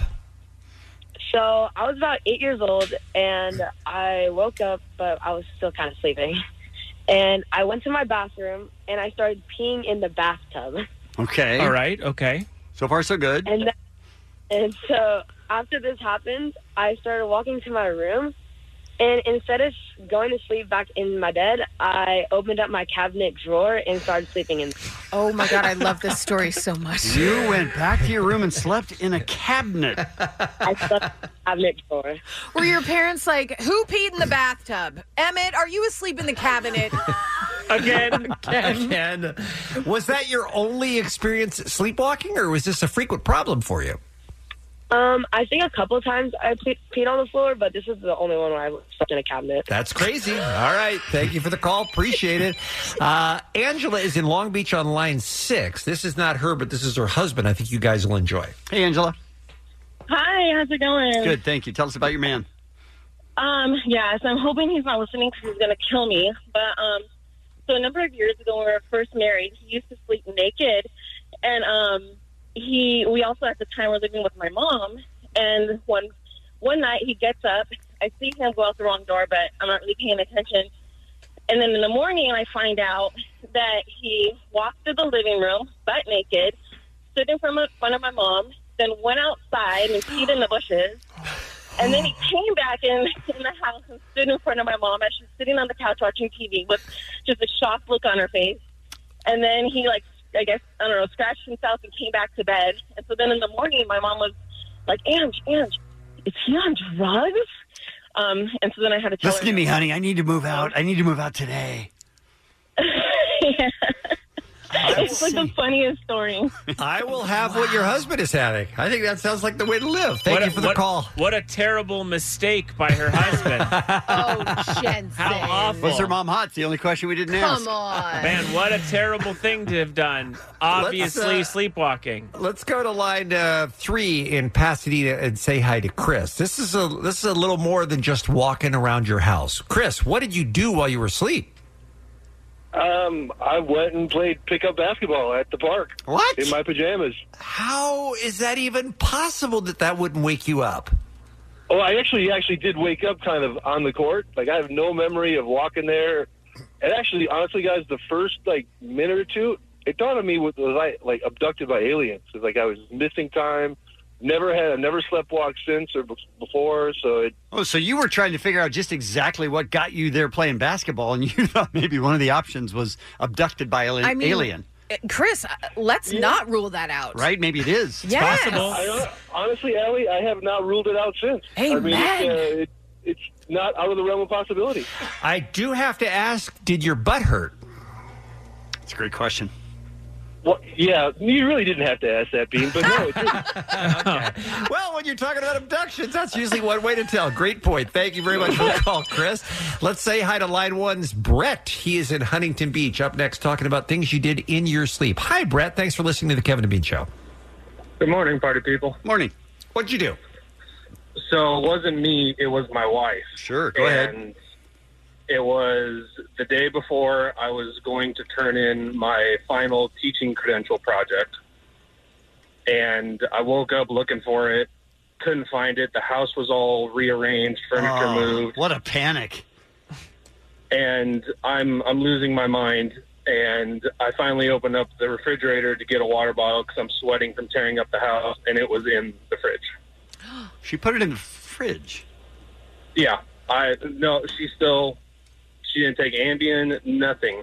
But four years of work almost went down the drain because she cleaned up the house and decided it needed to go in the fridge. I mean, that's a woman for you, right? I'm not even sure what that means. I don't- I don't think that works. All of these mistakes sound so, oh, I mean, so accidental. You, You, know think what I her mean? wife just did not want him to become a teacher, so she sabotaged him? Well, I'm just saying, it just sounds like everyone hates their spouses and is like, oh, I was sleeping when I, had sex I, with and I that stood woman. in front of my mother-in-law naked. Uh-huh. I believe Brett's story. I I believe keyed it. your car in my sleep. Let's go to line five, Los Angeles. Let's say good morning to Ashley on the Kevin and Bean Show. Morning, Ashley. Good morning. So this was your mom was asleep. So yeah, my mom um, tends to sleepwalk, or she does things when she's asleep. Um, one one time when I was like really little, I was about maybe four or five years old. Um, it, my mom and my dad were having like a really big fight, and um, and my dad decided you know he was going to take his things and he was walking out, and she was sitting down on the couch the whole time. And then all of a sudden she wakes up. Well, I mean, she was her eyes were uh, uh, they were open, but I guess she snaps out of it. And then she just asked him, like, "Hey, where, what do you, where are you going? Like, where are you taking those clothes?" And he's like, "Well, what do you mean? Like, they were, you know, I'm leaving the house." He's like, "She's like, I'm, he's like, I'm leaving. I'm tired of this." And she's like, "Um, okay. Well, she didn't really know what was going on. It turns out she was asleep the whole time." Oh wow! Conversations Yeah. with people while you're asleep is the most terrifying thing to me. she does, She does that. She does things like that. She she's woken up and uh, well, it looks like she's awake, but she's really not. She has kind of like a lost um, look on her face, but she she's done it where like you know she's poking my back and she thought it was I was an ATM. Did You money buried come the out of your lead butt? there. She does crazy things like that. Uh, So we already know when she has that lost look, it's like she's she's asleep. Gotcha. Thank you, Ashley. Let's do one more. Let's close with Sarah, line seven. She's in Mission Viejo. I think this is my favorite. Hey, Sarah. Hey, uh, yeah, I. Hi there. Um, I have woken up without my shirt three times. Hey, folks. Okay. Is it maybe that you just get hot during the night, so you you take off your top? And how I hot? guess How so. hot? How hot would you get? Walk us through it, Sarah. Okay. Um, now, this is no big deal if it's just you in your bed, but are you also sleepwalking and you're just walking around like the house topless or the neighborhood topless? No, uh, I just wake up that way, but have absolutely no memory whatsoever of taking off my shirt. I'll find it on the floor. I'll find it under a pillow. I'd just like to say I don't think we want to discourage this. But do you ever like check your phone the next day? All of a sudden, you realize you just FaceTimed people. You're like, "It's me, Sarah. These are my boobies." I mean, doing what you're doing, Sarah. It's Kevin and Bean on K Rock, KROQ. Allie, what's happening on this Tuesday? Not great news, you guys. Um, as you all know, Alex Trebek, the host of Jeopardy, was diagnosed with stage four pancreatic cancer this past March. And then in May, he had said he was near remission. And people were so thrilled because pancreatic cancer doesn't have a, a great final outcome for most. I would say the majority of people. Well, Alex Trebek has uh, put out a video keeping people abreast of what is going on, and it's not the best news. One of the things I've learned in the past six months is that the course of pancreatic cancer treatment is not a straightforward affair. There are always curves and unexpected events. This past summer, because I was making such good progress, we thought I was finished with chemo. That was a bit premature and certainly over optimistic. I began immunotherapy, but that didn't go very well at all. My numbers went south dramatically and quickly. The doctors are now re examining my situation, and it appears I will be having more chemo treatments ahead of me. Hey, they worked very well the first time, so we're expecting good results again. But please keep me in your good thoughts and prayers. Believe me, it means a lot. Ugh. Yeah, that sucks. Oh! No! Ugh. Yeah. So he stopped chemo, started Im- immunotherapy, and he said he lost 12 pounds in a week. Wow. And the numbers just went sky high, even higher than they were when he was first diagnosed. So he is uh, back on chemo, and in typical Alex Trebek form, he plans to keep showing up for work as long as he's able to. Unbelievable. I don't. I don't like things. No, that sucks. Yeah. Y- You want some good news ish? Ish. Sure. We'll take it after that last story. Uh, you want to be saved by the bell? Oh, this is good news. Because it's all right. NBC Universal's newly named streaming service, which I was not aware uh, that their new streaming service would be called Peacock. Peacock. They're teaming up with Mario Lopez and Elizabeth Berkley for a new Saved by the Bell series. Here's the interesting thing. They say sources say the streamer is in talks with other cast members, including Mark Paul Gossler, um, to potentially return. Here's why it's interesting because here's what the show is about. The comedy explores what happens when California Governor Zach Morris gets into hot water for closing too many low income high schools. So he proposes that they send the affected students to the highest performing schools in the state, including Bayside High. The influx of new students give the overprivileged Bayside kids a much needed and hilarious dose of reality. Nope. I feel like if the show centers around California Governor Zach Morris doing this, you should be sure to have Zach Morris. I mean, it seems like you would want that. they're in talks with. Um, maybe hold off on the announcement until Oh, yeah. Mm-hmm. I don't know. Mm-hmm. Maybe don't do the show. without Another good thought. without Mark Paul Gossler At all. Yeah. Period. Even Oh, with. at all. okay. Oh. Okay. Okay. Um, we will see what happens, but Peacock is launching in April of 2020. Oh, they don't have much time then. No, they don't have a lot of time. They do, however, have another show. Did any of you read the Hollywood Reporter's investigative feature on Evangeline? Angeline. Hmm? Angeline. Why Yes. did I say Evangeline? I don't know. Sure. Angeline, yes, it was Yes, great. It was amazing. Really good. And if you don't know who Angeline is, uh, what are you doing? She's the woman with the crazy blonde hair, the little pink dress. She drives around in a little pink Corvette. Has she ever done anything other than that? Ah, not really. Billboards, pink Corvettes. She's That's it. been in like movies and She stuff. has? Okay. Yeah. But just as a cameo because she was already famous from the billboards that some mysterious benefactor put up on her behalf. I mean, she's not famous for anything, Anything It's- else, Yeah, she's a self-created pop culture icon. Which in icon here LA. 2019 is uh, that's famous now.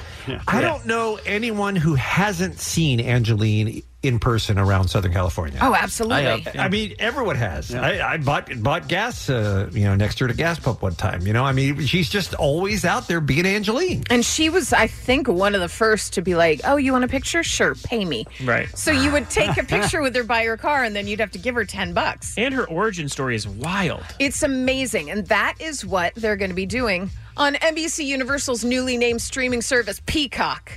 They have bought the rights to the Hollywood Reporter senior writer Gary Baum's investigative feature based on the LA Billboard diva playing Angeline Emmy Rossum. Okay. I don't I mean- necessarily see the uh, you know similarity. I don't either. But uh, Maybe she's a you great will. actress.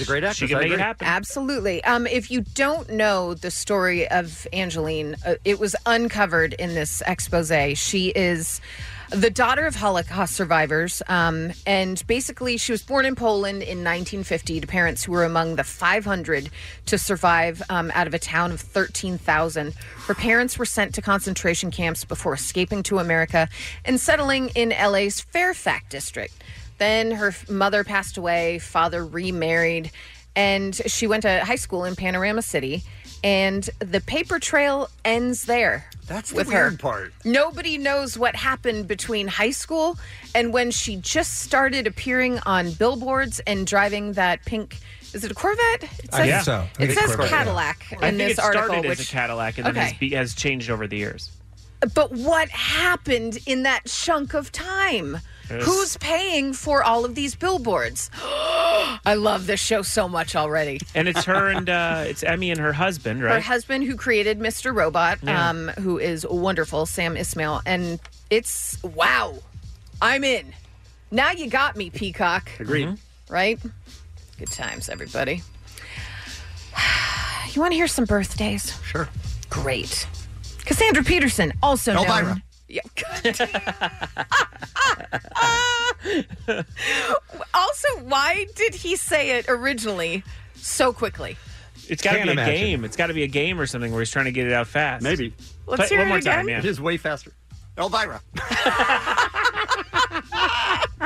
I love it so much. Well said, Kevin. Happy birthday to Phil Jackson, Bobby Lee, and Baz Luhrmann. And that's what's happening. The Kevin and Bean Show. The world famous K Rock. Our success rate with new games is right around 8%. oh, Mm. I think that's generous. That's high. Well, I do know that the last one was the biggest disaster in a while, Mm-hmm. but that didn't stop us from getting right back on the horse, did it? Nope. We are giving away tickets every hour today on the Kevin and Bean Show for the Black Keys at the Wiltern. Huge band, small venue. I think they play like uh, Staples Center and stuff, don't they? The Black Yeah. Keys. I Yeah, mean, sure. they're, yeah, they're headliners, and uh, this is a great chance to see them in a small place. Uh, you go to KROC.com to win another chance, or you can be on hold right now at 1 800 520 1067. The game is called Black Key or White Key. Is it a black key? Is it a white key? Is it a black key? Is it a white key? Is it a black we get key? All right, we understand. Is it a white key? So what's gonna happen Is is- it a black key? Or is it a white Okay, all right. key? So what we're Is gonna it do- a black key? Please stop. Is it a white key? Is it a black key? Or is it a white key? Okay, I think we're we're, we're Yeah. now we're done. Okay, Omar, I Yeah. can't help but notice you brought a piece of uh, musical equipment in here with you this morning. What's going on? Is it a toy? Is it? A, it is a toy. It, it, it's a toy piano. It's my daughter's uh, toy piano. And uh, Jensen brought up in the uh, morning show office yesterday. me under the- Yeah, it's like, Jensen's hey, idea. Jensen's idea. yeah, Definitely You Jensen's know what idea. we should do? We should have the listeners call in and see if they can guess if I'm playing a white key or a black key. Exact, exactly the Oh, same. it doesn't Omar. matter, trained ear. White key, black key. I can definitely tell the difference. But can you tell the difference when you're only playing one of them? That's the question. All right, let's see. All right, so that's all you have to do is uh, tell us whether it's a black key or a white This key. was These a are- good idea for a game, Allie. I mean, I'll, I'll take meeting. it. Surprised I'll you take gave up it. I with it. think it's great. Who's our first contestant, please? Kathy in Victorville. Good morning. Good morning. All right. If you get this right, if you correctly identify the color of the key that Omar is playing on the toy piano, you go into the drawing. Someone at the end will win tickets to the Black Keys on Thursday night. You ready to hear it? Yes, Good luck. that's a white key. Oh, sorry. Oh, man. Black Key. Kathy. Oh, man, Kathy. I Wow. thought I thought white too. Kathy is racist. white is right. That's what you're saying. AF, That's by not the way. what I'm saying. Uh, no. Jeff in Long Beach. I. Hello, Jeff. Hey, how's it going? All right, you ready for your key? So far, so good. I'm ready. All right, here we go. Ooh, uh, Key or Black what? Key. It's a black key. It's a black key. Nicely done. All right. He's in the drawing. Who's our next contestant? Mm-hmm. Jose in Panorama City. Good morning. Good morning. Good morning. All right, you ready for your key? Yes, sir. Here we go.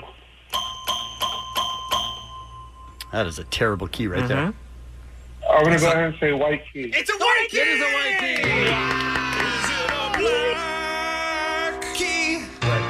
Right, right, right, okay, right. Right, you got it right. Sure. That one uh, sounded more like a broken key. That Yeah. last one. Yeah, that I don't one's a know if little that's I don't know if that's a third option, but Uh, let's go to Eric in uh, Thousand Oaks. Good morning. Yeah, Eric. Good morning, party people. This game is torture. All right. You're wrong. Uh, clear your head. Do not be racist, but listen up. Is this a black key or is this a white key? Oh, that's a black key. Yup. Yes, Yes, he already said. He said it was. Is it a white Yes, he said it was. Yeah. By the way, uh, higher success rate than you might expect just based on the 50 50 odds, Yeah, right? Yeah. All right, let's go to Phil in Anaheim. Good morning. Hey, how's it going? Hey, it's going well. Are you Is ready? it? I hope Phil gets this right. I, do went too. into the drawing. All right, here we go. Oh, that sounds sharp. Uh, let's go. Let's go, Black Key. Black key. Look Got at it. You already got it right. You got- Is it a Okay. Maybe, uh, maybe just one more contestant, please, for all of our sanity. That's all we can take. mm-hmm. um, let's go to what is it? Karis? Karis? Karis? Is it Ira? How do you say your name? Good morning. Hi. It's Karis. Hi, Karis. How are Okay. you? Good, thank you. Is that a uh, made? Is that oh. is that a made up name? Something your parents came up with, or did it exist before? That is a made up name. My dad was a pastor, and it is a Greek name, but I'm Swedish, so go figure. Oh. Okay. It all makes sense right till that last part. journey. Just as confusing as our game. All right. Okay. Good luck. Black key or white key? All right. Here's Omar. So, Oh, yikes. Um, I'm going to say that's a black key. Ah. Is it a black key? It's not a black key. It's white. not. It's No. a white key. Right. Yeah. It was the second one. Kara sounded like a nice lady too. I'm sorry she did not make the drawing, but Jeff did, Jose did, Eric did, and Phil did. They're all in the running to win tickets for the Black Keys at the Will Turn Thursday night. By by the way, don't forget again a bonus chance to win at Kara.com. But who's our winner this hour? I believe he called the game torture. Yeah, Eric. Congratulations, Eric. Congratulations. Thanks for playing the game. Is it a black key? Is it a white key? It's the Kevin and Bean Show. K Rock. Stand-up comedian, host of Adam Ruins Everything on True TV and Factually, the podcast available wherever you get yours, and a phenomenal head of hair, ladies and gentlemen. Adam Conover. Thank you so much for having me and my hair on the show. I think it's just it's a crime to have to put headphones on that hair, man. It was, an, it was an odd second when you sat down and Bean said, Why haven't we had you on before? like, you could answer that. I'm not. I mean, I'm not sure. You know, I, I don't know. I I'm feel like thrilled we've- to be here. Well, we've been we've missed missed the boat because you're in the third season of Ad- Adam Ruins Yeah. Everything, Mhm. Mm-hmm. and it's it 100% our kind of show, at least my kind of show, because I'm a, like you, a very, very curious people. I think Kevin and Allie's thought is that you ruin too many things that they would prefer blissful ignorance about. Head in the sand, that's my thing. Head in the sand. Well, that's what the show is about. You know, our show we debunk common misconceptions for folks who don't know, and you know, it's an informational comedy show. But uh, my belief is that it's always better to know the truth about anything. There's no, virtue in ignorance. Don't be ridiculous. No, it totally, it completely is. Because it's a little uncomfortable at first, but then when you find out the truth, then you learn how you can, you know, have more power in the world, and it makes you, you know, when you, there's no bad thing about understanding the world around you. You said better. there were 62 different types of insects in every in the average house. Yes, there's I 62. don't need to know that. well, you might because then it might make you a little bit less upset when you see a particular insect. You know, when you see a spider or something like that, you're like, Well, well, there's just they're all over 60 the place. 61 left. Like, what happened, Kevin? I got bit by a brown recluse. That happened. Oh, my gosh. Mhm. Yes, and it was about a three month thing. Wow, Yeah. did you So, really? When you say 62 types of insects, I'm like, oh dear lord. Now, do you know it was? Are you sure it was a brown recluse? How do you know? I didn't see it, but all of the way that my skin reacted to it, and Mm-hmm. the skin kept dying and everything, it was they pretty much eliminated everything else. God, because one of the things we talk about in the episode airing tonight, which is Adam ruins bugs, we talk about how spi- people are, you know, uh, unnecessarily afraid of spiders. Just not and one true. of the reasons, Not true. I, I kill all spiders. Well, I but go look a lot of people who think they got a spider bite, like uh, you know, people's fear about spider bites. Mm-hmm. Most of the time, spider bites are actually something else. It's not actually sp- you. I, I think that's very what well Kevin- could have been bitten well, by an well, actual that's spider. what Kevin thought. That's Kevin what I did thought at what first, normal people did and ignored it. And then, as his back started to melt, uh, he went to a doctor, and they were like, "This is a brown recluse. Like he's the Wow. one guy we know." Yeah, that's like exceptionally rare to actually be bitten Right. by a spider. Yeah. Congratulations And, to you. after that, my partner Bean said, "I'm still Team Spider." I am. Yep. Yep. Yeah. I thought that was Yeah. odd, but I I love- love- I love spiders, and I pick them up and put them outside because aren't they, Adam? You're the Yes. expert here. Aren't they 99% positive to the world? They are extremely positive. They obvi- obviously everybody knows spiders eat, kill, and eat other bugs, right? Mhm. Yeah. But we actually talk about on the show how spiders are like a natural pesticide, and if there were no spiders, we couldn't even grow crops because spiders are so important to eating pests that like I'd would like them to Oh. destroy stay our crops. outside my doors. That's cool. I On would the just field, like to that's say what- I that think- was a spider eating a pest, is what I would like to say. Putting it outside on a playing card, great idea. That's a that's a really good way to do it. After you let it bite you a couple times, then let it outside. Are you gonna? Uh, sorry, uh, Bean. Are you gonna get into like how they are in our ears, how we're eating them throughout the night? Oh yeah, that hundred type of thing. percent. Oh, that's the second act of the show. No. Yes. Oh well, No. well, eating spiders in the night—that's a—that's a myth. That's Okay. a rumor. That's literally like a fake tweet that somebody said. That's from a Snapple top. yes, that's it's where one. it was. it- yeah, it- that we eat spiders in the middle of the night. That's that's not true we had at all. a listener who used to put duct tape on her mouth overnight because she was afraid of that very Oh thing. Mm. my Mm. gosh! Well, you don't eat spiders at night. What you do eat, eat is a lot of bugs during the day. There's a huge number of bugs in your food already. Canned vegetables have a ton of bug parts in them, uh, mouths, thoraxes, and things like that. And we did the math. If you eat hundred pounds of chocolate, Mm-hmm. by the time you've eaten hundred pounds of chocolate, you have eaten one pound of bugs because yeah, one hundredth What? of the weight of uh, chocolate is bugs. Worth it. Yeah. I think a lot of people think it is worth it. And the FDA literally it is 100% allowed because they're like, "Hey, this is a safe form of protein. The only problem is if people notice there's bugs in there." So they have a limit where it's like you can't have so many that people are literally, literally seeing bug legs. But, you know, I think Mm-hmm. that's a, probably a good policy. you're harvesting you're harvesting plants, there's bugs on the plants, you're Yeah. grinding Mm-hmm. them up, there's going to be some bugs in your food. A little extra protein. And so we actually go on to talk about how now that that might make you unhappy to learn that, right? That might be t- momentarily uncomfortable. But we go on to tell you that uh, the b- bugs are such an efficient form of protein in terms of how much fuel they use, how much water they use, etc. In a growing world where more and more people need food to eat, we should all be eating more bugs, and we should be making you know flour and and you know protein meal and stuff like that out of bugs. And so we should all be So comfortable. Oh, you're saying we're not eating enough bugs? We're not eating enough bugs. we should all get comfortable with eating more bugs. We have a chef come on the show um, to, uh, you know, prepare a meal with bugs, a delicious uh, meal using ant larvae and things like that. And did you Uh, eat yeah. it? Uh, I did eat it, and it was good. it was a little like you know. There's some of it like has the texture of caviar. You know. et Have you cetera. learned anything on your show that's bummed you out? Oh, 100%. Oh, yeah, Yeah. absolutely. But that's, you know, I think it's my duty to learn these things. Um, Sure. so, like, I'm a big uh, fan of the Olympics. Mhm. Uh, it's my favorite sporting event. I get really excited Love for it, it, every too. four years. Yeah. And the Olympics is terrible all the way around. First of all, the athletes, except for the Michael Phelpses of the world, are not paid.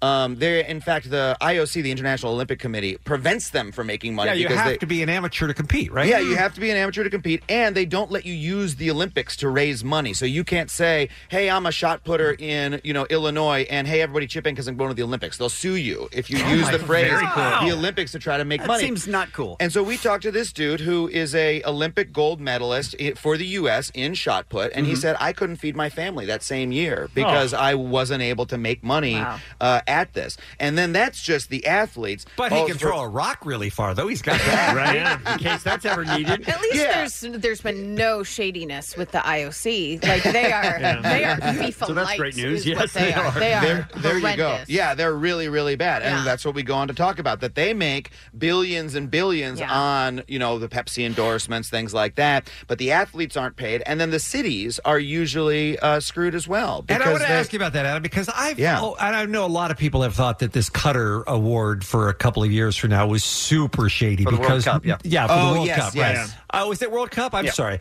but any of these cities that win it, I always feel like there's some underhanded money changing hands. Oh, and- absolutely. Because look who it benefits, right? The people it primarily benefits is it, it- here in LA, where we're going to have the Olympics, right? It benefits the mayor because he gets to say, "Well, I got the Olympics here." Sure. Who else does it benefit? Well, maybe I'll buy a ticket and go see a track meet. I get a little bit out of it. It really benefits the developers who are building the stadiums, building new Olympic hotels and Yep. things like that. Who does it hurt? The people who used to live in those buildings that are going to get torn Pushed down. out, yeah. There are people already getting pushed out because you know the Olympics is a couple years away, but the developers are saying, "Well, we're going to turn this into condos." Dude, you're and kind of a hotels." bummer.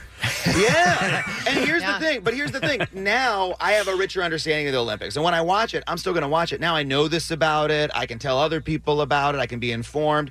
I can. I'm still going to go buy a ticket. Like, are you kidding me? Of course. But, but won't Los I know Angeles this now. benefit from the cleaning up ahead of the world's eyes being on our stage by getting uh, infrastructure repaired and I'll things tell like you. that? I'll tell you. Well, first of all, l- look, they're building a lot of subways and things like that for the Olympics. They're accelerating that. That's good, right? But That when you is talk good when you news. talk about cleaning up, like there have been cities that literally would just move homeless people Yeah. out, Yeah, like it's just, gonna be just brutal. clean, like or just low income people, right? Yeah. And just like get out of here, get off the streets because we want to put on a nice face, and those people get shoved away. I mean, you saw But they get what a happened free in bus China. ride.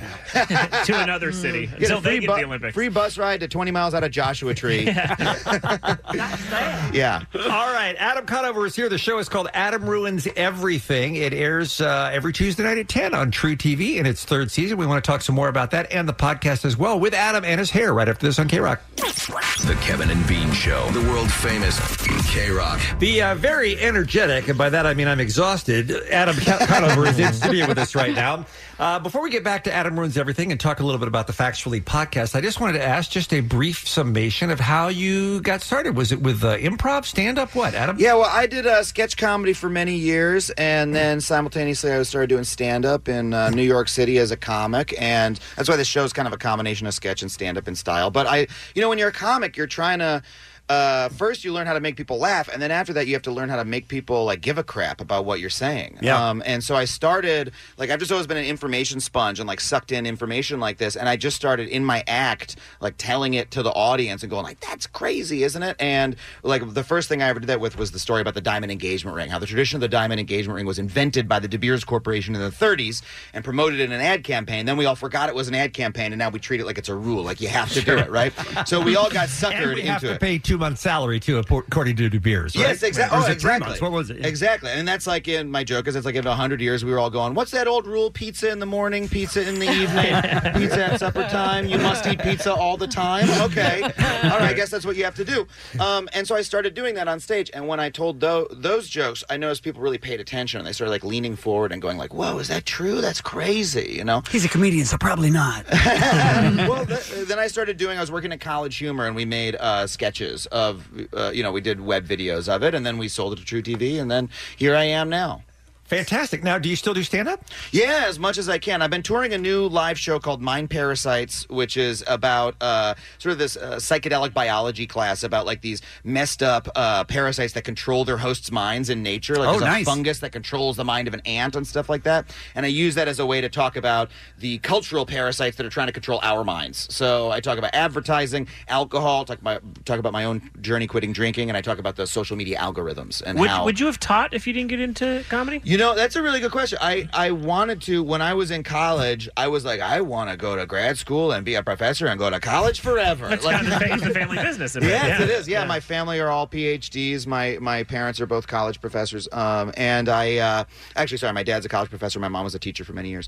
And uh, I wanted to go into that, but I had really bad ADD, and I could not get the reading done. Like I couldn't like stick to one thing. I'm always jumping around from article to So article. happy to hear from, like, that. and that's just wh- how my mind works. And that's so I went into comedy instead, and I sort of knew oh, I could do it's kind of the same thing in comedy a Sure. little bit. took me ten years to figure out how, but. With the stuff that you've presented on Adam Ruins Everything, have you ever changed anything? Uh, and, and by that I mean, has your has your undercover investigation or Hmm. explanation resulted in the industry responding? Oh, that's a good question. Um, let's see. I think sometimes we're part of a trend where you start to see movement. You know, Mhm. we're never the first person saying something. We're the people saying it funniest, and we're saying it in a place where people don't, uh, you know, people don't normally have access to it. Mhm. But like, so we did a thing on Luxottica, right? Luxottica is the conglomerate that owns almost every glasses company. Oh, you know? yeah, If yeah, you- yeah. If Oh, I you, didn't know this. Yeah. Yeah, when you go to a glasses store, you go to a Lens Crafters, that's owned by Luxottica. All the brands in the store are owned by Luxottica. Is that right? Yeah, they manufacture them and they also uh, run uh, eye, eye care insurance, vision insurance, stuff like that. So they're vertically integrated like that. And so they can jack up the prices everywhere along the way. And so that's why, you know, you started seeing brands like Warby Parker come out there suddenly selling similar glasses for $100 where LensCraft is selling them for 500 right? But um, still, like they own like something like 70% of the market, 80% of the market.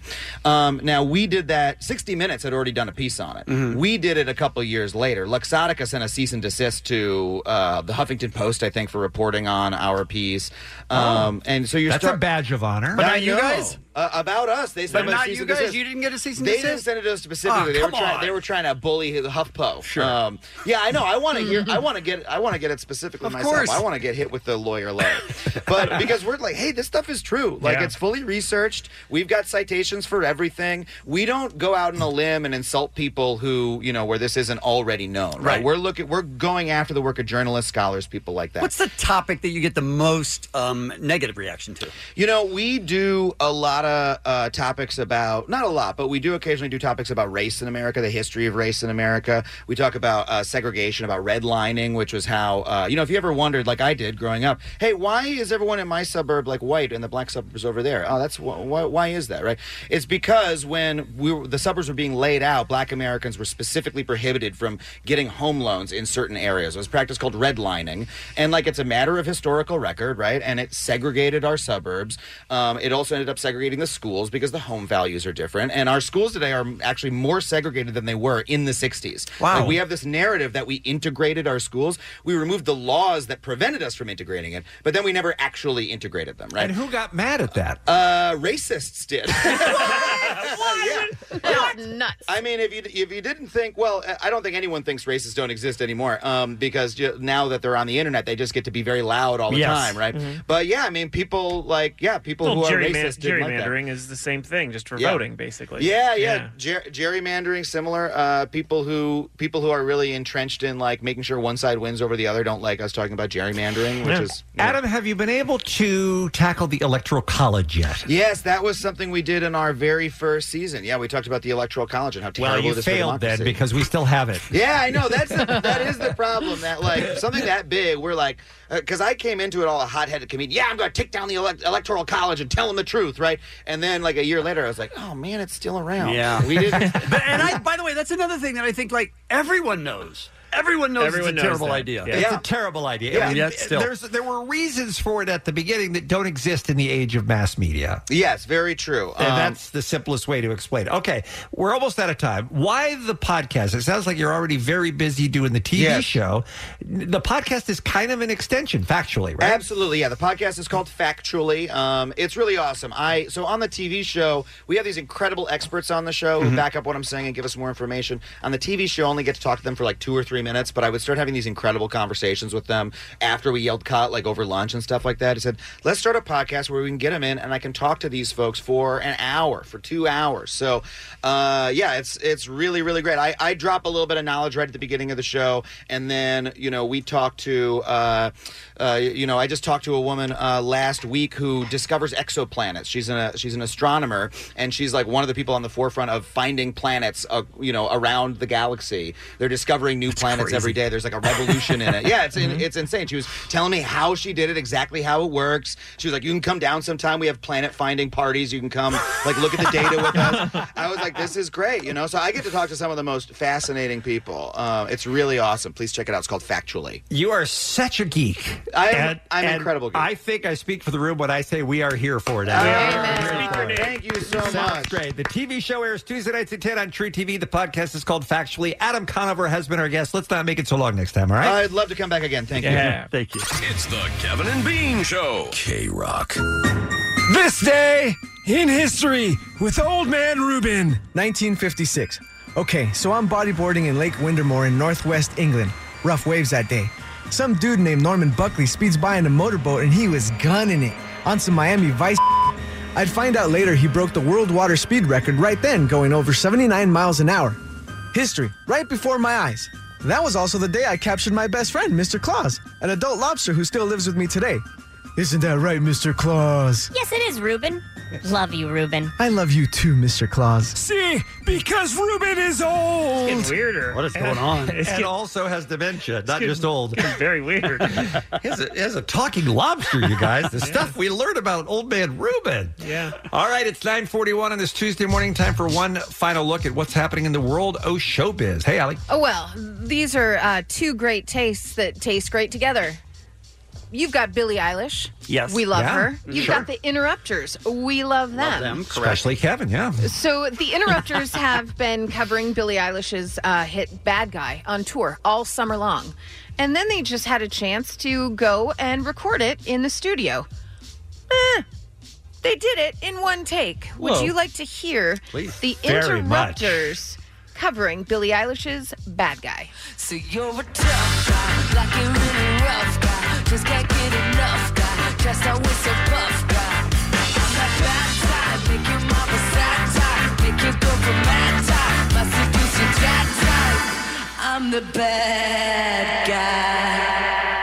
my seducing dad type. I'm the bad guy. Duh. Gotta be honest, I love that. I love, them so much. Captured uh, live in one take. Come on. They are so not us, is essentially what I am saying here, you They're guys. professionals? They're absolutely professionals. I love it so very much. Guys. This is uh, this is big news because Netflix is of course losing their two most watched shows. Friends is heading over to HBO Max next spring, and The Office is gonna leave uh, head on over in 2021. I believe they're going to the Peacock, right? Duh. All right, good. so they're losing their two most watched shows. So to help soften the blow, Netflix announced yesterday that they have landed the global rights to Seinfeld beginning in 2021. It has been on Hulu since 2015. And I'm seeing everywhere that terms were not disclosed, but Netflix paid far more than the 500 million that NBC Universal paid for The Office. So far more. More than that is what I am seeing. Because here's my thought, right? These like comfort shows, Mhm. like the ones you watch before you go to bed that kind of just like aimlessly go through. I think those are the bread and butter of these services. Uh, We just Yeah, makes friends Like Yeah. The Office. Law I, and I have Order, like the people that say ones- I watch those, and that's how I fall fall asleep. Yeah. These are those shows, and Seinfeld is definitely that show. And Big Bang Theory supposedly just went through a big sale for streaming. So I, I mean, as much as they say Stranger Things and all these shows that are popular that are original, I, I assume based on what they're paying f- for these old shows, Yeah, I agree. that's Yeah. that's what you're buying it for. Absolutely. I mean, how, who says I I can't find Seinfeld on TV? Where am I going to find it? Like, who's ever said that? It's on every Nobody. minute. But if you come across it, do you stay on watching it? One hundred percent. That's the goal. One of those. I like it. I like it a lot. You guys, Blink 182's Mark Hoppus has released a cover of the Cars classic tune, Just What I Needed, in honor of the late lead singer of the Cars, Rick Ocasek. And he said, uh, A couple years ago, I was asked to record a creepy cover of Just What I Needed for a TV show. They wanted moody, strange, dark, and drony, with space for dialogue to go over it. So he headed into the studio and he said, but if you can imagine a grim and grizzled detective determinedly working a murder case that shook him to the very core of their being. This is the music that the show requested. Unfortunately, the show was canceled. That episode never aired, so people had never heard the song until yesterday when he put it on his SoundCloud. So here is Mark Hoppus, Hoppus with his cover of the Cars classic tune, Just What I Needed.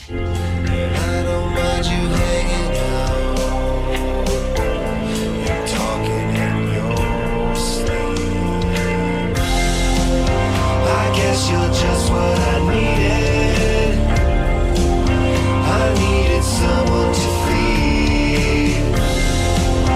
I guess you're just what I needed.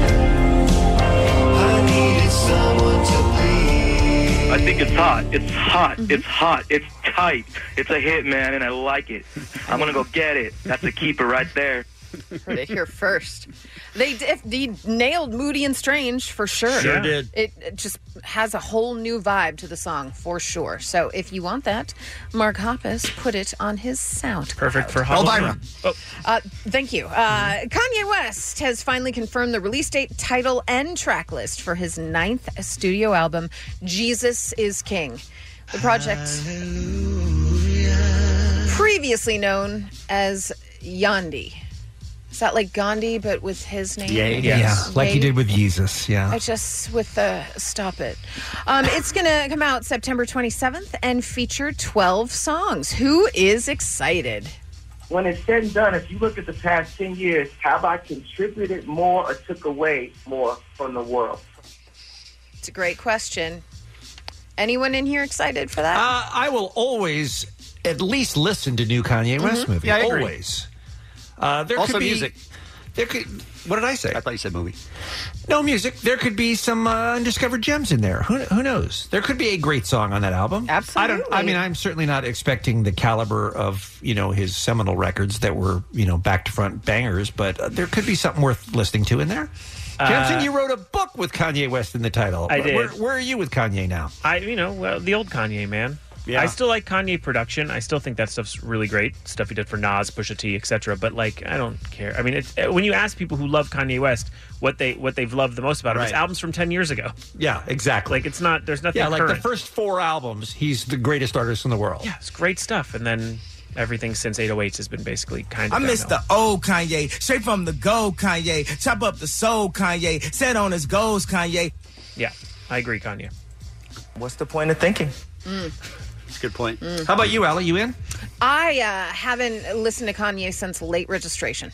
Okay. All right. Great album. Great album. I didn't know who I was until I heard this album. Amen. It was like, wake up, Miss McKay.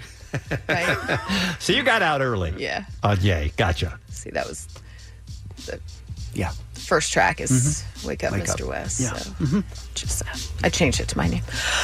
So, uh, Dancing with the Stars premiered last night. And the only reason I knew that was because people were uh, posting pictures of Sean Spicer's yellow top all over my Twitter. I didn't need to see it. I still don't care. Was But it yellow? It looked lime green to I me. don't care Okay. but I found this out, um, which I had no idea that Christy Brinkley had to step down. Yeah, she got injured. Yeah, a freak accident. She broke her arm during rehearsals Wow. last week. and this is, I'm going to say, this is such a, a female thing to say. She was uh, reliving the accident uh, through an interview with People magazine. She said, The second I landed, I felt the shards in my arm. Like I literally felt it in my wrist, and I just instantly looked up and said, I'm so sorry, I broke my arm. That's such a woman thing to be Wow. like, I'm so sorry. I have broken my arm. I really apologize to you, Mr. Dance instructor guy.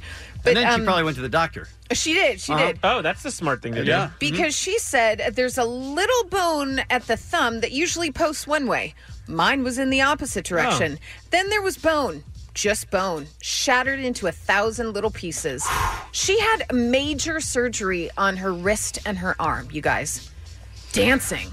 Dancing is hard. Dancing is hard. Well, when you fall, it's hard. Yeah, Yeah, what if you fall over a dog? exactly. Exactly. I don't know what the point is there, but yeah, I'm It's- with ya. she went to a doctor and found out it was really bad. That's you terrible. fell and you think refractured your hand. In a different place. Yeah, that's true. Mm-hmm. Um, so what do they do when they're down a person? Well, uh, you have your 21 year old beautiful daughter, Christy, uh, Sailor. Christy's 21 year old daughter, Sailor, has taken her place in the competition, That seems bogus. which I feel is, is well, how scary though for Sailor. She only had then one week to rehearse, maybe yeah, but even she's up less. against Sean Spicer first week, so that's a that's like a pass. That is yellow it's a green buy top. almost. Yeah. Yeah. Um, I, s- I guess I see why they did that, but she doesn't exactly qualify as a star for Dancing with the Stars. I mean, that has been given up a long time ago. Okay. Yeah, they don't care as much. Good times. Uh, I do think that Sean Spicer's outfit was selected by uh, gay wardrobe stylist, though.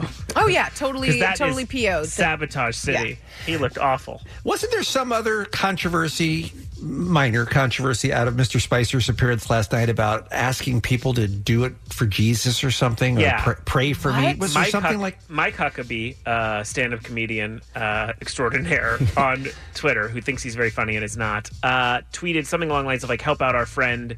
He went out there and you know did something that wasn't easy for him. Sean Spicer, go ahead and vote Dancing with the Stars. And Sean Spicer, to paraphrase, wrote back and was like, "Absolutely, you know the judges weren't going to help me out. Uh, basically, you know everyone out there, let's do this for those who believe in Jesus." So he was asking for people who believe in Jesus. So because the godless liberals will never vote for him because of his politics, he thinks It would now we appear, have to. yeah. Now he's trying to kind of rally the the Jesus people to vote for him. Okay. Satan. I, I will tell you, God, there has- please help him win Dancing with the Stars. I mean, people pray for sports teams, so is it Yeah. much different? Yeah, you're right. Yeah. I feel like I hope Jesus is working miracles and all these things in Darfur and goes, oh, hold on, got to fix this Dancing with the Stars thing. I mean, it's not Jesus, it's God. God, you're such a Jew. uh, so birthdays for you, we Cassandra had to, Peterson. We had to kill one of them. Elvira. you might know as Elvira. Happy birthday. Uh, happy birthday, Phil Jackson, Bobby Lee, Baz Luhrmann. Who's that Baz for? Luhrmann, he's a good dude. He's a god to many. Okay. We killed Jesus. Move on. She's trying. Someone's getting a little trigger happy with the sound machine over there. Listen. happening. Uh, that's, that's what's happening. Well, I do believe they land on the moon. And your trigger man goes crazy. On your drive home ta today, listen to Stryker and Klein's commercial 5 p.m. hour random act of helpfulness with the SoCal helpful Honda dealers. Tomorrow morning on all new Kevin and Bean show, we have uh, Bean makes his guess. Elvira. Is it Elvira? A uh, new fast food report, and our in studio guest is Scott Ackerman. Cannot wait for Between Two Ferns, the movie, and uh, he's going to be tomorrow on an all new show. It's the Kevin and Bean Show. K Rock. This episode is brought to you by Progressive Insurance. Whether you love true crime or comedy, celebrity interviews or news, you call the shots on what's in your podcast queue. And guess what? Now you can call them on your auto insurance too with the Name Your Price tool from Progressive. It works just the way it sounds. You tell Progressive how much you want to pay for car insurance, and they'll show you coverage options that fit your budget. Get your quote today at progressive.com to join the over 28 million drivers who trust Progressive. Progressive Casualty Insurance Company and Affiliates. Price and coverage match limited by state law.